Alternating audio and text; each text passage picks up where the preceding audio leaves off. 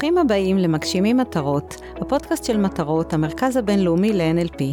בפודקאסט הזה אנו מציגים כלים מעשיים וקלים ליישום שיסייעו לכם לתכנת את המוח שלכם להשגת התוצאות שרצויות לכם. כאן מיכל ירון, והפרק של היום עוסק בתכונה או יכולת שהרבה אנשים אומרים שהם היו רוצים שיהיה להם יותר ממנה, והכוונה היא לאסרטיביות. לפי ויקיפדיה, אסרטיביות, או בעברית דעתנות, היא היכולת של אדם לבטא את אמונתו ולהגן על זכויותיו מבלי לפגוע בזכויות של אחרים. להיות אסרטיבי פירושו לקחת אחריות על החיים ועל הבחירות, ולא להיסחף אחרי בחירותיהם של אנשים אחרים.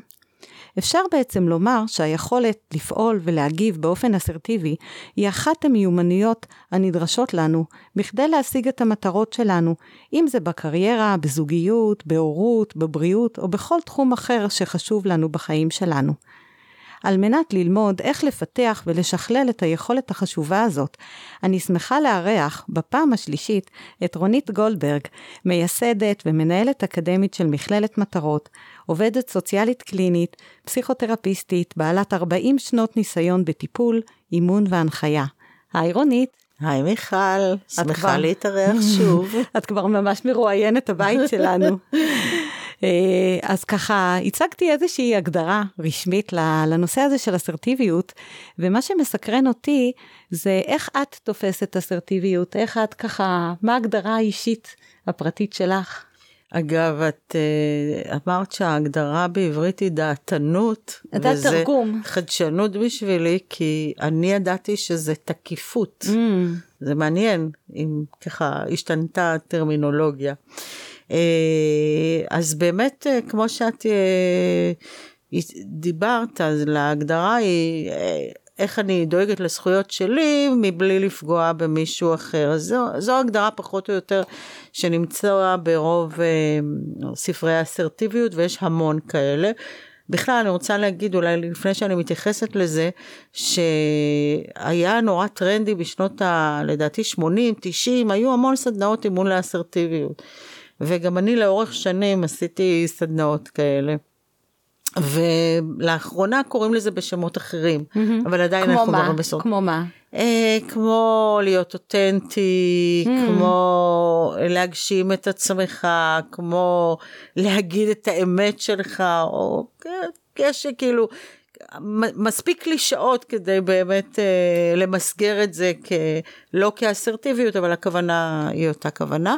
ואני חושבת שמבחינתי, אה, ה, אם היה מקובל ככה לתפוס את האסרטיביות על הרצף של, אם יש בקצה אחד את הפסיבי ובקצה השני את האגרסיבי, אז כאילו אסרטיביות היא איפשהו אה, נע ב, באמצע על הרצף הזה, ואני רואה את זה קצת אחרת. אני רואה את זה כבאמת, אסרטיביות מבחינתי זו תגובה אפקטיבית. ואם אנחנו באמת מדברים על תקשורת בין אישית, אז מהו הדבר שאני עושה שנותן את התוצאה שאני רוצה? כי אה, להיות אה, תמיד נחמד ונעים ומאוד מנומס, לא תמיד יוצר את התוצאה שאני רוצה. ולצעוק לפעמים זה גם ההפך ממה התוצאה שאני רוצה. אני חושבת שבעיניי אסרטיביות, וזה מה שהאמנתי תמיד, זה גם הייתה המשנה שלי בכל הסדנאות האלה, שהאסרטיביות זה היכולת שלך לבחור את התגובה שתביא לתוצאה שאתה מכוון אליה, תוך באמת לקחת בחשבון בתקשורת בין אישית, את המרחב הבין אישי הזה שבתוכו מתנהלת התקשורת. זאת אומרת, זה תמיד יש את אני ואתה, זה לא רק אני, אבל כדי שבאמת אני אצליח לכוון לתוצאות שלי, אני לגמרי צריכה לקחת בחשבון מה קורה במרחב הזה. ו... וזה אומר, אם אני, היכולת שלי לבחור תגובה, זה שלפעמים אני יכולה לבחור גם תגובה פסיבית מתוך המקום האסרטיבי. מה, את יכולה לתת לנו דוגמה? יכול להיות שיש משהו שאני שמה לב שאני מתוסכלת ממנו, ואני יודעת שגם אין לזה פתרון. ואז אני אומרת, אוקיי, מה יש לי עכשיו לדרוש, להתעצבן? אולי בפרק הזמן הזה, אני אתן לך דוגמה, נגיד שאני הולכת ואני צריכה להמתין באיזשהו מקום מסוים. וההמתנה הזאת מתמשכת. ואני מרגישה שאם היו פותחים, לא יודעת, עוד קופה, או עוד אה, פקיד היה אה, זה, אז אפשר היה לקצר את התהליך. אבל מצד שני, אין שום כוח אדם. אז מה זה יעזור שאני אבוא ואדרוש ואתעצבן? אז מה שאני אשאל את עצמי, זה מה אני יכולה לעשות בפרק הזמן הזה, שהוא יהיה יותר אפקטיבי עבורי. ובמקום ככה לבזבז את הזמן שלי, על ללכת לחפש את מנהל הבנק, תביאו מישהו, שלכאורה זה יכול להיות אסרטיבי, אני מכוונת תוצאה. כן. אבל במבחן הכללי של האפקטיביות, זה המון השקעת אנרגיה, עם תוצאה מוטלת בספק. כן. אז אני בזמן הזה אבחר, אולי אני אלך ואחזור, אולי אני אפתח את הטלפון ואתחיל לענות למיילים, אולי אני אעשה משהו אחר. עכשיו, לכאורה, אם תסתכלי על זה, זו תגובה פסיבית. יש פה איזשהו אתגר, יש פה איזשהו קושי, ואני לא פועלת. אבל יש פה בחירה. כי ההבדל הוא שאם אני באוטומט פסיבית, זה, הייתי רוצה לעשות את זה, ואני לא, לא מסוגלת לעשות, ואז אני מתבשלת במיץ של עצמי ומתעצבנת, הרבה פעמים זה הופך להיות פסיבי-אגרסיבי, לחבם את כולם כן. סביבי על זה, אבל לא פועלת. כאן יש פה בחירה. אני, באמת יש, הזכרת ככה את המושגים פסיבי ופסיבי-אגרסיבי, ויש איזושהי...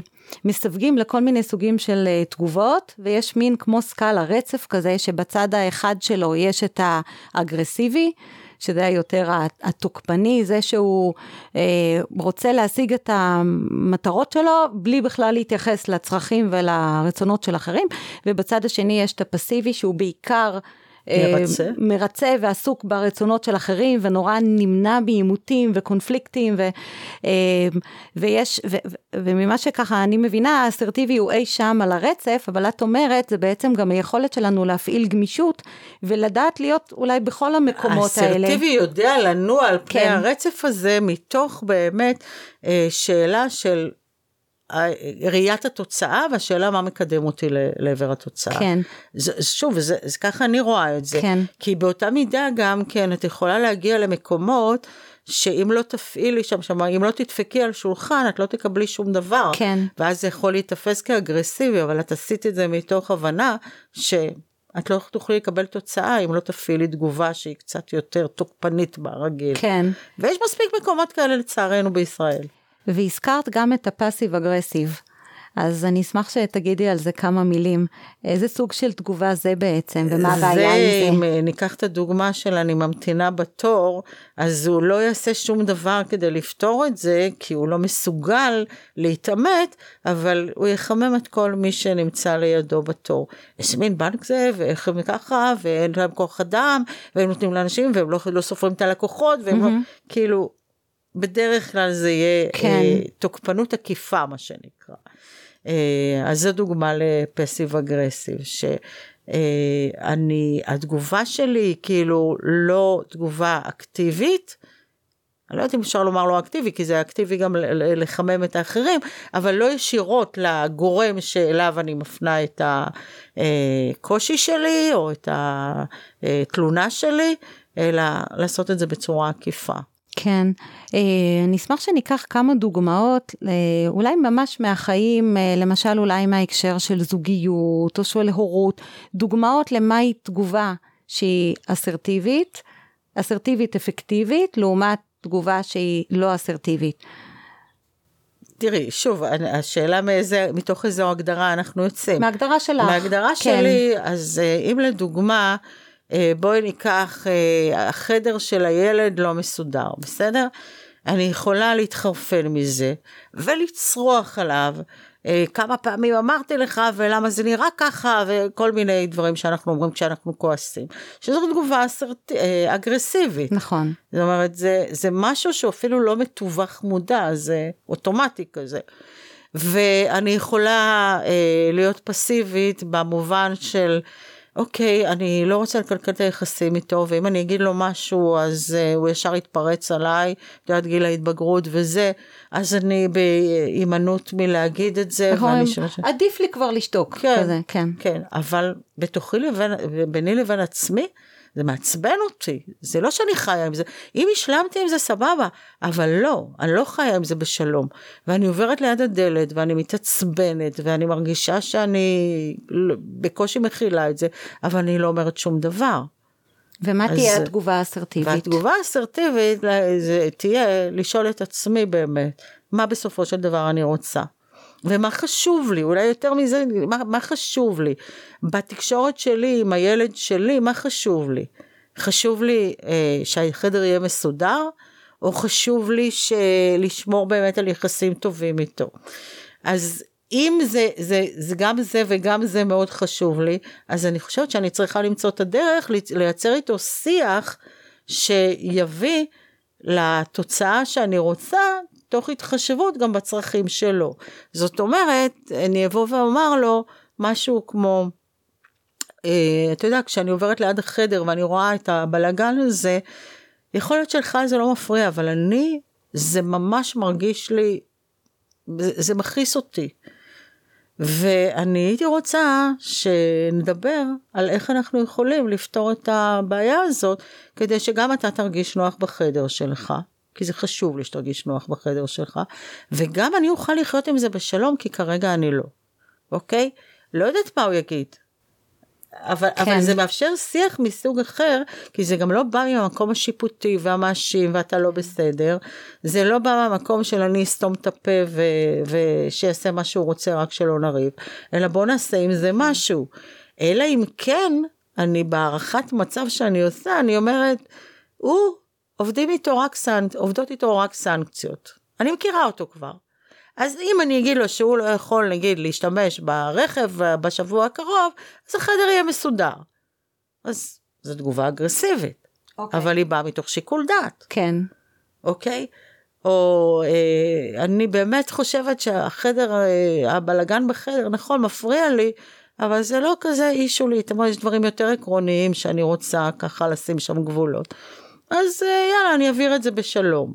זה למעשה סגנון ניהול קונפליקטים שנובע מתוך המקום אסרטיבי להחליט איך אני מגיב בסיטואציה הזו. כן, זה העיקרון של הגמישות. את בעצם, ממה שאני מבינה, את מרחיבה את ה... ומעשירה את ההגדרה של האסרטיביות, שזה לא רק להיות באמצע, כי בדרך כלל ההגדרות מדברות שזה באמצע בין הפסיבי לאגרסיבי, ואת אומרת, לא, זה היכולת לנוע על הרצף, על הרצף ולהתאים לסיטואציה, לאדם שנמצא מולי ולמה שחשוב לי נכון. באותו הקשר. כאילו התנהגות שבאה מתוך בחירה, לא מתוך האוטומט. כן, אני אשמח שניקח, אני חושבת שדווקא בהקשר הזה, אולי אחת הדרכים הכי אפקטיביות ללמוד אסרטיביות, זה פשוט מתוך דוגמאות מהחיים. אם ניקח למשל בתוך יחסי עבודה, מול בוס או מול קולגה, מישהו אולי שלח איזה מייל שפגע בי, או אמר משהו בישיבה ש, שפגע בי. מה תהיה התגובה הלא אסרטיבית פה, ומה תהיה התגובה שהיא כן אסרטיבית? אם אני נפגעתי כן. ולא אמרתי שום דבר, ולא עשיתי עם זה כלום, והתבשלתי בזה בתוך עצמי, ו... והרגשתי רע מאוד, אבל אף אחד לא יודע מזה, ולא פעלתי, אז זה מן הסתם כן. פסיבי. אם אני ראיתי את זה, ואז השתלחתי בכל מי שנמצא בסביבה, ובטח בזה שכתב את זה, אז זה תגובה אגרסיבית. האסרטיבי, זה שוב השאלה, מה חשוב לי? לאיזו תוצאה אני מכוון, ומתוך זה הבחירה בתגובה של מה אני יכול לעשות עם זה. נניח משהו שקורה לא מעט לאנשים במקומות עבודה, נניח הם עבדו שניים כצוות, ואחד הלך ולקח לעצמו את כל הקרדיט על הפרויקט שהם עשו ביחד, ונניח, ו- ולאדם השני זה מאוד, מאוד צורם, מאוד מפריע, הוא השקיע הרבה מאוד, ולא קיבל שום הכרה על המאמץ וה... אז את שואלת מה תהיה תגובה אסרטיבית כן, לזה? כן, כן, למשל. אז קודם כל אסרטיבי, זה לא להתעלם מזה, זה, זה לשאול את עצמי מה חשוב לי. האם יותר חשוב לי שהפרויקט הזה יצא לפועל, או חשוב לי הקרדיט האישי? ונניח שחשוב לו אותו חשוב אחד? לי, חשוב לי, חשוב כן. לי, לקחתי, נתתי, השקעתי, חשוב לי שתהיה הכרה גם בתרומה שלי. אז אני חושבת ש... שוב, אם אנחנו מדברים על בחירה, התנהגות אסרטיבית ממקום של בחירה, אז יש הרבה אפשרויות. אז אני שואלת את עצמי מה האפשרויות שעומדות לרשותי, ובדרך כלל הבחירה תהיה בהתאם לערכים שלי. אז יכול להיות שתגובה אסרטיבית שלך ותגובה אסרטיבית שלי תהיינה שונות, אבל אני חושבת שזה בא מאותו מקום שאת בוחרת מה את עושה, את לא פועלת מתוך איזשהו דחף אוטומטי, זה אולי ההבדל. ואז אני חושבת שאני הייתי מתעמתת בצורה ישירה עם אותו אדם, או אם אני חושבת שאולי בצורה עוד אנשים מעורבים וחשוב להביא, אז הייתי בוחרת איך לעשות את זה בצורה שהיא לא אגרסיבית ולא משתלחת, אבל כן לעמוד על זכויותיי. מה למשל? ולהגיד, אני לא יכול להיות, קודם כל אני יכולה להניח, אפרופו אן אל פי, כוונה חיובית, שאף אחד לא עשה את זה במתכוון. לפעמים כן, אבל בואי נגיד שזה מקל עליי לעשות את ה... לגשת לפתרון של זה. ואז אני אומרת לעצמי, הגישה היא בעצם גישה של פתרון בעיות. יש פה איזו בעיה שעומדת על הפרק. זה לא אני מולו והוא נגדי, אלא יש פה איזושהי בעיה שצריך אה, לפתור אותה. וכדי לפתור אותה, צריך לחשוב מה הדרך הטובה ביותר שבה אנחנו יכולים אולי לשתף פעולה כדי לפתור אותה. אז אני יכולה לבוא ולהגיד, תראה, אני לא יודעת למה זה קרה כך, ואני לא מניחה שעשית את זה במתכוון, אבל התוצאות של זה הם כאלה וכאלה. ואני מרגישה שחשוב לי שגם התרומה שלי תקבל הכרה, וזה לא קרה. אז בוא נראה מה אנחנו יכולים לעשות כדי לפתור את זה. עכשיו זה נורא תלוי באיך הוא יגיב לזה. יש אנשים שיגידו, אוקיי, זה באמת לא היה בסדר, בוא נראה, איך נתקן, אולי ניתן קרדיט, אולי לא, אולי זה.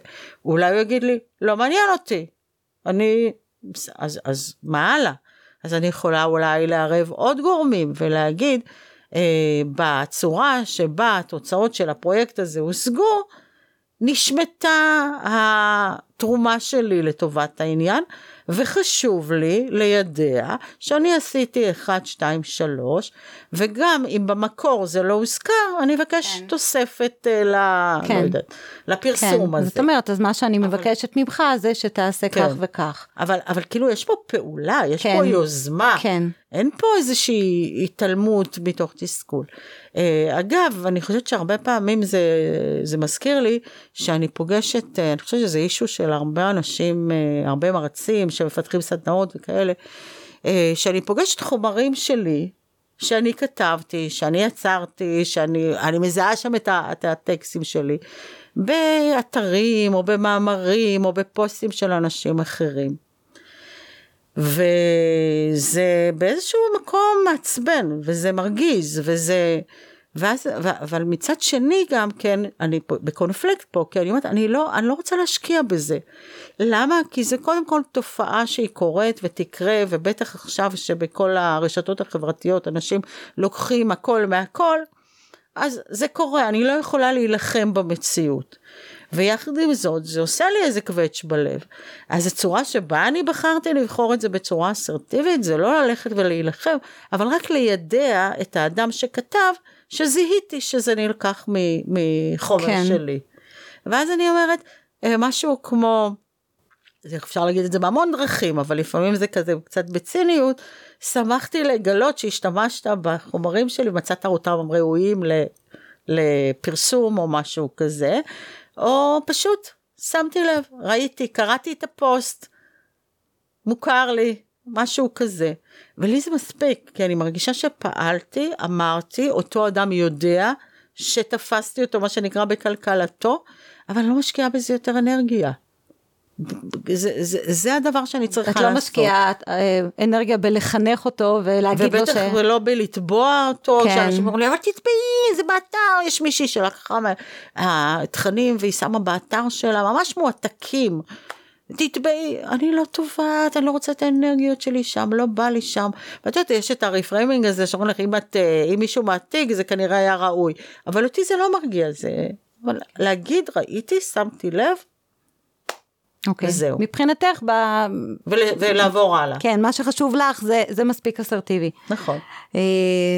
אני חושבת ככה על המאזינים שלנו, שהם אנשי מחירות, או עצמאים, ויש עניינים סביב כסף. האמת שבכלל, אני חושבת שהרבה פעמים, העניין של האסרטיביות, הוא בהקשר של כסף, התעסקות עם כסף, זה אתגר להרבה מאוד אנשים. לבקש כסף כאילו? כן, אם זה העלאת שכר, אם זה ברעיונות עבודה, אם זה אנשים שעובדים מול לקוחות, והלקוח מתלונן שזה יקר לי, או איש מחירות, ופה יש הרבה פעמים, יכולה להיות תגובה אולי שהיא מאוד מתנצלת, שאנשים מתחילים להסביר, למה, וכל עלי זה עולה יותר, ולמה אני ראוי לסכום הזה, מה תהיה התגובה ה... אסרטיבית. אסרטיבית, שוב, יכולות להיות מגוון של תגובות, זה בדיוק העניין. אבל אני חושבת שאני, אני לא אדבר על, על ההתנהגות, אלא מה מניע את ההתנהגות. בעצם כשאני באה מתוך עמדה של מגיע לי, מגיע לי כי אני מכירה בערך של עצמי, אז הרבה יותר קל לי להגיד את זה. אבל כשלי יש איזושהי אמונה שאולי אני לא נותנת מספיק ערך, אז אני אצא מגומגמת או מתנצלת, או אומרת את זה בחוסר ביטחון, ואני חושבת שאם אנחנו באמת מדברים איך לשנות ברמת העומק, ולא רק ברמת ההתנהגות, אז קודם כל לעבוד על, ה, על האמונות האלה. אני מוצאת שהמון אנשים שבאמת מביאים את העניין של, אם אני אעלה מחירים, לא יבואו לקוחות, או אם אני אבקש העלה בשכר, יפטרו אותי, זה, זה יושב על אמונות בקשר כן. לערך שלהם. אז איזה אמונות יש לאנשים אסרטיביים? קודם כל שהם בעלי ערך, ומה שהם נותנים הוא בעל ערך. יש את העמדות חיים, יש את ה... את יודעת, אני בסדר, אתה בסדר, אני לא בסדר, אתה בסדר, אני בסדר, אתה לא בסדר, שזה מסביר את הסגנונות האלה, כי אדם אגרסיבי הוא תמיד בסדר, מי שלא בסדר זה אחרים, ולכן הוא תוקף. הפסיבי זה תמיד הוא לוקח על עצמו את האשמה, את האחריות, אני לא בסדר, אחרים בסדר, ואז הוא מרצה. ואני בסדר, אני... אתה בסדר, זה עמדת חיים של אדם אסרטיבי. זאת אומרת, זה בסדר מבחינתי לבקש את המחיר הזה, וזה גם בסדר שאת תחליטי שאת לא רוצה את זה. זאת אומרת, גם ההתמודדות של אדם אסרטיבי עם דחייה היא אחרת. הוא לא לוקח את זה אישית. איך לא לוקחים את זה אישית באמת? כי, כי אם את מאמינה שזה, שאני בסדר ואני פועלת כמיטב יכולתי, עם המשאבים שזמינים לי כמובן, והכוונה שלי היא טובה, והאחר מחליט שזה פחות מתאים עבורו, זה בסדר גמור, אז אני לא נעלבת מזה. אני מציעה, את יודעת, אחד הדברים, באמת אני מדברת על, ה, אני נזכרת בסדנאות אסרטיביות, עובדים המון על היכולת לקבל לא. כי אחד הדברים שמסיים, שמאפיינים אנשים אסרטיביים, שהם לא מקבלים את הלא באופן אישי, וזה גם מה שנותן להם את המוטיבציה להמשיך, להתמיד, לבקש איפה שהדברים חשובים להם. וממה בא הפחד מהלא? מתחושת הדחייה. אם אומרים לי לא, זה לא ספציפי לדבר הזה, לאינטראקציה הזאת, אלא זה אומר... משהו אישי עליי, דוחים אותי בחוויה. וזה אולי אם את שואלת מה מאפיין אנשים אסרטיביים, הם מאוד ענייניים. כל התרחשות או כל סירוב נתפס כתלוי סיטואציה. זה אומר שזה לא יתאים לו, זה לא אומר שזה לא יתאים למישהו אחר, אפרופו איש בחירות, שאמרו לו לא, ויש המון סירובים. אוקיי, זה לא יתאים לו. למישהו אחר זה כן יכול להתאים. ואז זה לא מחליש אותי. ואחת המשימות שהרבה פעמים היינו נותנים, זה לתת לאנשים בקבוצת, בסדנה לאסרטיביות, ללכת למקומות שהם יודעים שבוודאות יגידו להם לא. מה למשל? להיכנס לפיצריה ולבקש לקנות שווארמה. כאילו, כן. אז מה זה הזוי, או, אני זוכרת שעבדתי פעם עם איזשהו בחור שהיה לו קושי לפנות, להתחיל עם בחורות, ואז אמרתי לו שהמשימה שלו היא לקבל לא מחמש אנשים.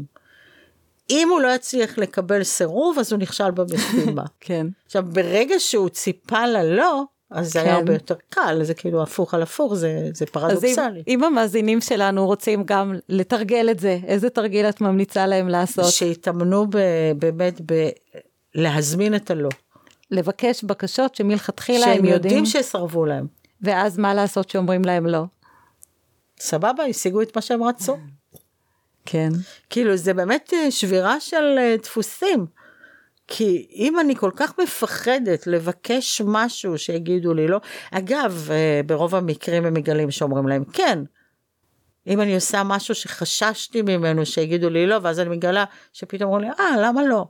ו- ופתאום השד לא נורא כל כך, הרבה אנשים שעבדתי איתם באמת על בקשת העלאה בשכר, מה אם יגידו לי לא? את הלא כבר יש לך, כרגע אין לך, זה לא יש עליך. כן, כן. הסיכוי שאתה תקבל, אולי לא כל מה שאתה רוצה, אבל חלק ממה שאתה רוצה, זה שתעשה פעולה, שתיזום.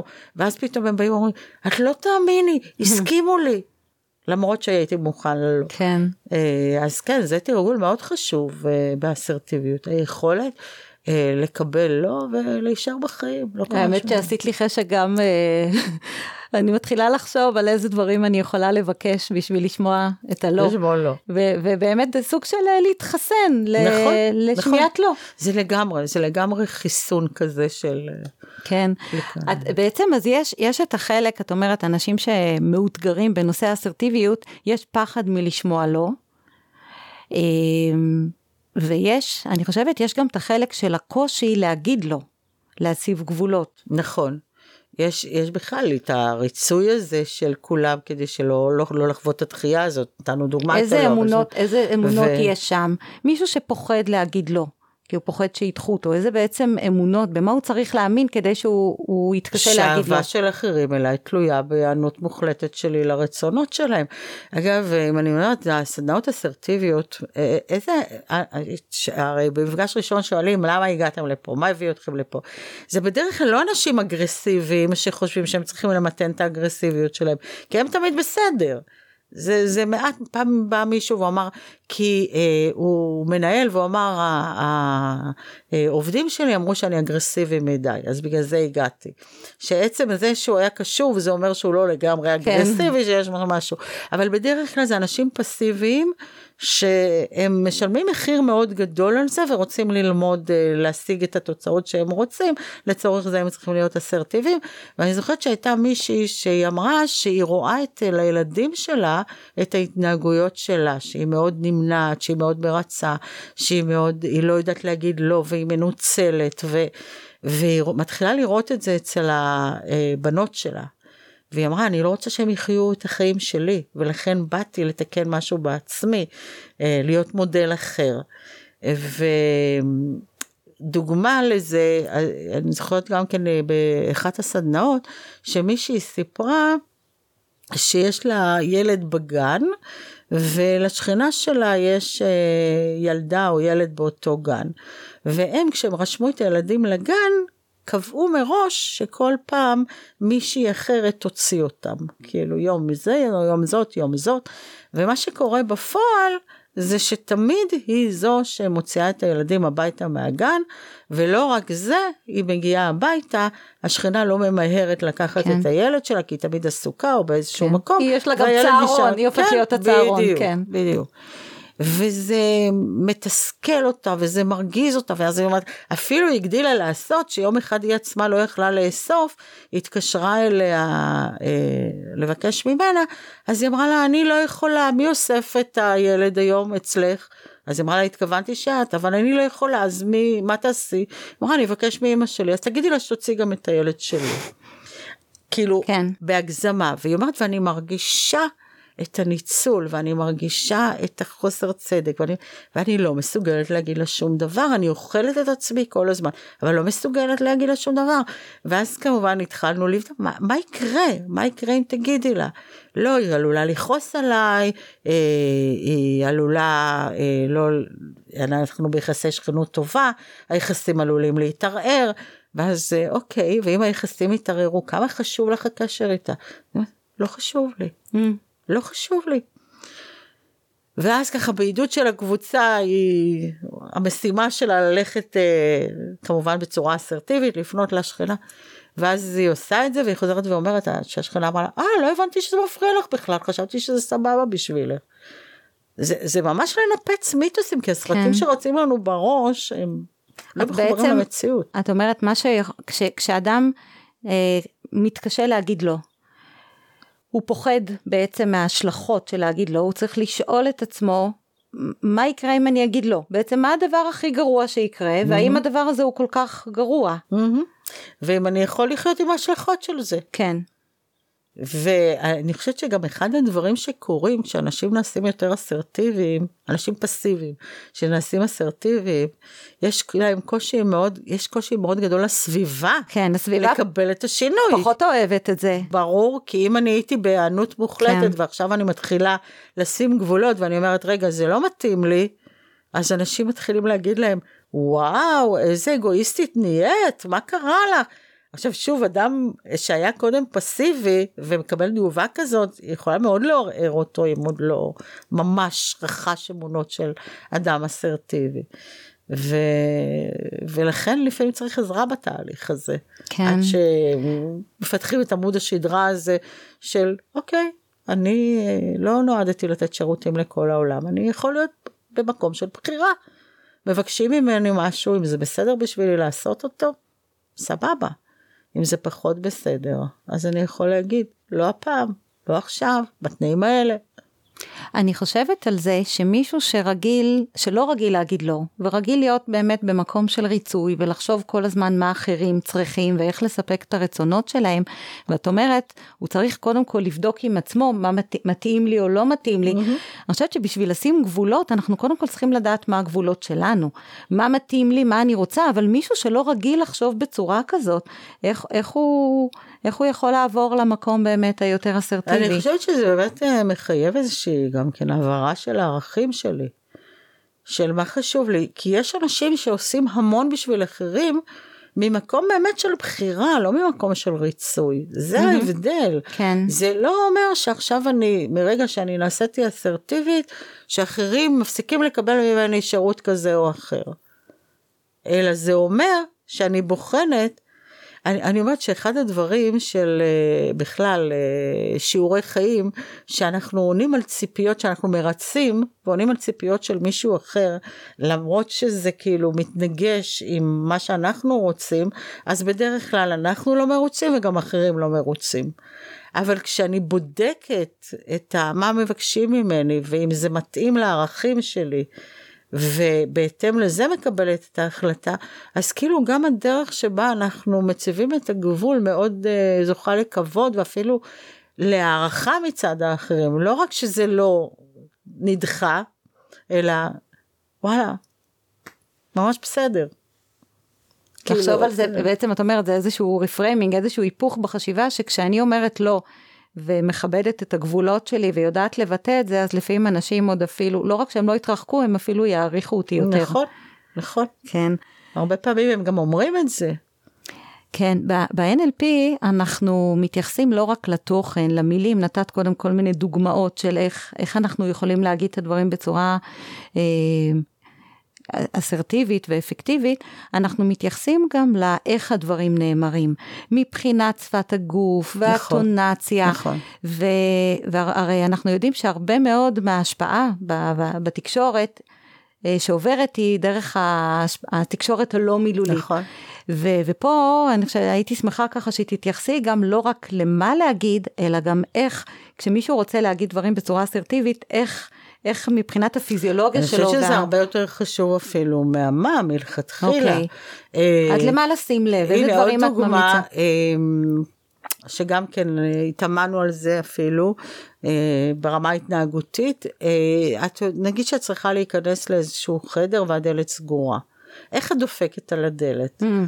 נכון. זה חלוש שבקושי שומעים, דופקת בצורה של מה קרה, מי שבחדר או מה מה קרה, או בצורה כזאת תקיפה, אבל, ואני אומרת, עוד לפני שנכנסת לחדר, כבר שידרת משהו. זה גם הלחיצת יד, ככה. לחיצת יד, כל מיני, כל מיני באמת, נגיד, נקודות פתיחה, שפחות מייחסים להם חשיבות, אבל הן כבר אומרות משהו. מה אני מקרינה החוצה? אנשים אסרטיביים מקרינים ביטחון, אז איך הביטחון עוד לפני שהתחלנו לדבר, זה בדרך כלל בפיזיולוגיה שלנו. אז אותה אחת שנתרת כדוגמה שהייתה צריכה לנהל את השיחה הזאת עם השכנה שלה, איך היית מכינה אותה מבחינת הפיזיולוגיה שלה וטון הדיבר, זאת אומרת איזה מרכיבים חשוב למה לשים לב, כדי ש, שגם שפת הגוף והאופן שבו הדברים נאמרים ישדרו אסרטיביות. אני חושבת קודם כל צריך להשתכנע שזה הדבר הנכון, okay. ולהתכוונן לתוצאה שאני רוצה להשיג, ועכשיו כשבאמת מה שאנחנו קוראים ב-אן אל פי קונגרואנטיות או אלימה, של אין לי קונפליקט, אני יודעת שזה הדבר הנכון, אז עכשיו באופן אוטומטי כבר הגוף מגיב לזה, וכן להתאמן ב, אוקיי, אם היית עכשיו מלאת ביטחון עצמי, מה היית עושה? אם את שואלת אנשים, הם ישר מזדקפים, ישר, כן. הנה אני אקלום, הכתפיים כן. משוחות לאחור, מה שנקרא, הראש הזה. ה-power pose, זה תנוחות של כוח, כן. כן, של עוצמה. עכשיו גם ב-אן אל פי אנחנו יודעים שיש חשיבות גם לתנועות עיניים, לאיזה מערכת חושית, אתה מתחבר. אנשים שלא משאירים מבט, אנשים פחות אסרטיביים, בדרך כלל המבט שלהם למטה, מה שנקרא ביישנים, אז באותו רגע הם מתחברים לדיבור פנימי מחליש, או לתחושות של חוסר ביטחון, אז מהמקום הזה הם לא הצליחו להיות אסרטיביים, אז אחד הדברים להתאמן בהם זה באמת להרים את המבט, וכשאתה מרים את המבט, אתה לא יכול להיות באיזשהו תהליך של אה, פנימי של אה, דכדוך, או של ביישנות, או של דיבור פנימי מחליש, אלא אתה משאיר מבט למי שנמצא מולך. זה באופן אוטומטי כבר משדר הרבה יותר ביטחון, וגם משפיע על, עליך בעצמך, כי אתה אה, פחות עסוק בתוך אה, הרגשות והמחשבות שלך. אז אה, זה למשל אימון שהוא מאוד קשה, קל לעשות אותו. אז אם היית עכשיו בביטחון עצמי, מה היית עושה בגוף? לאן הולכות העיניים, הראש שלך, הכתפיים. ואנחנו יודעים שאם אנחנו עושים את זה, והפיזיולוגיה הרי קשורה לרגש, לכל רגש יש את הסינכרון עם הפיזיולוגיה. ההשפעה על הרגש יכולה להיות גם דרך השינוי הפיזיולוגי. זה למשל אימון קלי קלות שאפשר לעשות. יש הרבה פעמים, נגיד, בקטע, בהדרכות הורים, כשהם מלמדים הורים להציב גבולות לילדים, אז מדברים על זה שלהגיד את הדברים בצורה מאוד עניינית ותמציתית. לא להתחיל עם הסברים והתנצלויות, וזה, אלא להגיד משפט קצר, ברור, תמציתי. האם אפשר לקחת את זה גם פה, בכלל החיים, כשאנחנו רוצים להעביר מסר בצורה אסרטיבית? לחלוטין כן. קודם כל אני חושבת שהאסרטיבי צריך להקשיב יותר מאשר לדבר. תכלס, לפעמים אנשים חושבים שמי שמדבר יותר הוא זה שנותן את הטון, אבל אנחנו כבר יודעים, בטח כאן-אל-פיסטים, שמי שמקשיב יותר ואוסף מידע, הוא זה שבסופו של דבר יכול להשפיע על השיחה, על הכיוון שרוצים. ו... וחלק מזה זה גם לזהות מי עומד מולי. ואיך נכון לדבר, לדבר איתו. האם עדיף לדבר איתו בצורה קצרה ותמציתית, או דווקא אני צריכה יותר לפרט, כי זה ספציפי וזה גלובלי, וזה mm, תבניות של כן. חשיבה של אנשים. אז אני חושבת שזה עוד נתון שצריך לקחת בחשבון. זה לא, לתת איזשהו רצפט, אתה צריך לדבר בקצרה ובתמציתיות, חלק מהאנשים זה יכול להתאים, וחלק לא. אני חושבת שהדבר היותר חשוב, זה להבין מי עומד מולי, קודם כל לחשוב על התוצאה, להבין מי עומד מולי, ולהתאים אליו את המסר, ולכן אני לא חושבת שיש דרך אחת שהיא נכונה לכולם, אלא ההקשבה ככלי לזיהוי אה, הסיטואציה, לזיהוי האדם שעומד מולי, ואז אני צריכה את הגמישות, זה כמו בנוסחת ההצלחה, אנחנו אומרים, לדע מה אתה רוצה, מה התוצאה, כן. חדות חושים, לקלוט מה קורה, והגמישות לצאת מהאוטומטים שלי, כי יכול להיות שבאוטומט שלי, אני באמת בן אדם של שורה תחתונה וקצר וקולע, אבל זה לא מה שהאחר, זה לא השפה של האחר, ואז אני, אני צריכה להיות מספיק גמישה, כדי לצאת מהאוטומט שלי ולדבר בשפה שלו, כי אחרת אני לא יוצר השפעה. אז יופי שיש לי outcome, יש לי תוצאה שאני רוצה להגיע אליה.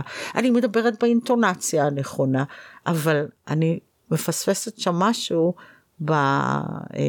איך אנחנו, הרי ב-אן אל פי אנחנו קוראים לזה מטה-פרוגרמס, בתבניות החשיבה, בפילטרים האלה שדרכם עושים את עיבוד המידע. אז אם אני חושבת על זה אסרטיבי, זה גם זה שיכול להיות... לא רק לזהות, אלא גם להיות גמיש ולהתאים לשנות, את עצמו. לשנות, להתאים כן, את עצמו לסיטואציה. כן. דיברנו ככה על, יותר אולי בהיבט של מבוגרים, מנקודת המבט של איך אדם מבוגר פועל ומגיב וחושב בצורה יותר אסרטיבית. איך כהורים אנחנו יכולים לגדל ילדים ככה, ככה שהם יהיו אסרטיביים, יגדלו להיות אנשים אסרטיביים? אני חושבת שזה קודם כל מתחיל ב... אני חושבת שכבר דיברנו על השוואות שאנחנו עושים עם אחרים, בללמד ילדים להשוות את עצמם לעצמם, ולא לאחרים. כי ברגע שילד מסתכל על מישהו אחר ומשווה את עצמו ומרגיש פחות ממנו, זה אוטומטית מוריד לו את הדימוי העצמי, וזה משפיע על היכולת להיות אסרטיבי, כי אז בדרך כלל יהיה קשה יותר mm-hmm. לבוא עם ביטחון. ואני חושבת ש... שזה אחד הנקודות הכי משמעותיות, ללמד ילדים להיות, זה לא אומר לא להשתפר, אבל אם כבר אתה מסתכל על מישהו שאתה אומר הוא יותר טוב ממני, אז לשאול מה אני רואה שם שהייתי רוצה לעצמי, ולראות בו כמודל ולא כמושא לקנאה, והדבר הנוסף זה, בוא נראה איפה אני עכשיו, לעומת איפה הייתי רוצה להיות, וכדי להיות שם, אני צריך בעצם להתאמן כדי לשפר את היכולת שלי. זאת אומרת, זה לא אם נולדת, אם, אם אין לך את זה, ככה נולדת, ככה תישאר תמיד. הרי כל יכולת, כל מיומנות ניתן לשפר. אז ההשוואה היחידה שאתה יכול לעשות, זה ביחס לעצמך, ביחס לכישורים שלך, ביחס לרמת ההשקעה שלך. זה בדיוק הנכד שלי, היה לו אתמול מבחן, ואז הוא שאל אותי, הוא אמר לי, אה, אם אני אקבל שבעים, את חושבת שאני צריך להיות ברוצה? אז אמרתי לו, השאלה כמה השקעת כדי לקבל את ה-שבעים האלה. אם לא השקעת כלום וקיבלת שבעים, אז חבל, כי יכול להיות שיכולת להשקיע ולקבל תוצאות טובות יותר. אבל אם השקעת ועשית וזה התוצאה שהתקבלה, אז סבבה, זה כאילו ביחס למה זה. כן. ואני חושבת שבאמת, לצאת מהפריים של ציונים, זה מה שמגדיר אותי, ויותר לשים דגש על התהליך, על ההשקעה, על מה עשיתי כדי להשיג את זה. זה, זה צריך להיות בפוקוס. אני חושבת שזה עוזר לגדל ילדים יותר בטוחים בעצמם, ומן הסתם גם יהיו יותר אסרטיביים בהמשך. אם למשל, אני חושב, נניח שאני שמה לב שהילד שלי הוא יותר פסיבי, שהוא פחות מבטא את עצמו, נגיד בגן חוטפים לו איזה צעצוע, והוא מאפשר את זה, את יודעת, כל פעם לוקחים לו, הוא לא יפנה לגננת או למורה. השאלה או... אם הוא סובל מזה. או שאת סובלת מזה. נגיד בכל זאת ש, שילד כן אה, סובל מזה, ש, שדברים מפריעים לו והוא לא אומר, הוא לא אומר את זה, אני אולי בבית, אבל ביכולת שבגן או בבית ספר, יש שם את האנשים מבוגרים, שהם דמויות סמכות, הרבה פעמים אנשים mm-hmm. מאותגרים באסרטיביות, בעיקר מול מי שהם תופסים כדמויות נכון. סמכות. ו- ונניח שהוא סובל מזה, שיש דברים שהם מפריעים, והוא פוחד להגיד למורה, או שהוא בכלל, איך אפשר לעזור לילד כזה, כבר מגיל צעיר, לפתח את היכולת הזאת, לבטא את עצמו, להביע את עצמו, ו- ולא לפחד מהתגובה של אחרים, לא לפחד מלשמוע לו.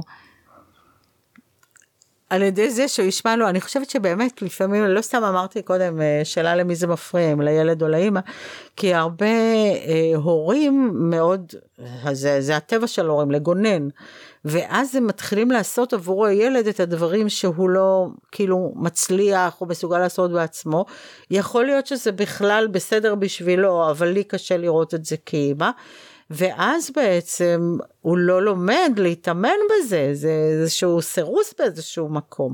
כי אם כל פעם שיש לו איזה אישו, והוא לא יודעת מה, מורה, משהו מעצבן אותו, והוא בא ומקטר לי, ואני הולכת מסדרת לו את העניינים עם המורה, אז הוא לא לומד לפתח את המיומנות הזאת, הוא לא לומד לסמוך על עצמו. הדרך היא כמובן לעזור לו לשאול אותו, מה היית רוצה? אוקיי, באת וסיפרת לי. מה היית רוצה שיקרה? הייתי רוצה, לא יודעת, יש איזו הופעה בבית ספר ולא נתנו לי תפקיד, הייתי רוצה אה, להיות חלק מזה. אז אה, למי צריך לפנות בשביל זה? צריך לדבר עם המורה. איך היית רוצה שנעשה את זה? אז אם הוא לא מסוגל בעצמו, אפשר לעזור לו, אבל כן הוא צריך להיות חלק מהעניין הזה. אז בוא נדבר שנינו יחד עם המורה, ואיפה שתצטרך עזרה, אני אעזור לך. כן. אני אשמע... אבל לא להשאיר אותו במקום הזה שאני מנהלת לו את העניינים, אז מה הוא למד מזה? כן, אחר אומרת... כך הוא בן שלושים ומבקש את העזרה שלי. הדרך מה. לגדל ילד לא אסרטיבי, הרבה פעמים להיות אסרטיבי בשמו. במקומו. כן, במקומו. כן. בדיוק כך. כן. אני חושבת שהרבה הורים חוטאים בזה. כן, מעניין. אני ככה הזכרת קודם את ה...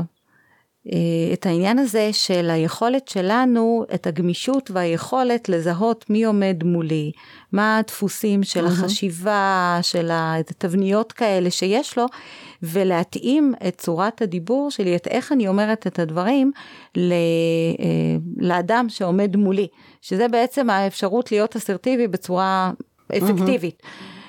לעשות את האסרטיביות מותאמת אישית, נקרא לזה. זה כאילו לעשות את הזומים, יש את המסגרת. כן, ואני חושבת שזה באמת יכולת, שאני חושבת שצריך ללמוד אותה ולהתאמן עליה, זה מין משהו שלא כל כך מלמדים אותנו, וזה ככה מחבר אותי למודל הזה שפותח ב-אן אל פי, של הדפוסי חשיבה והתנהגות של אנשים. הלאב.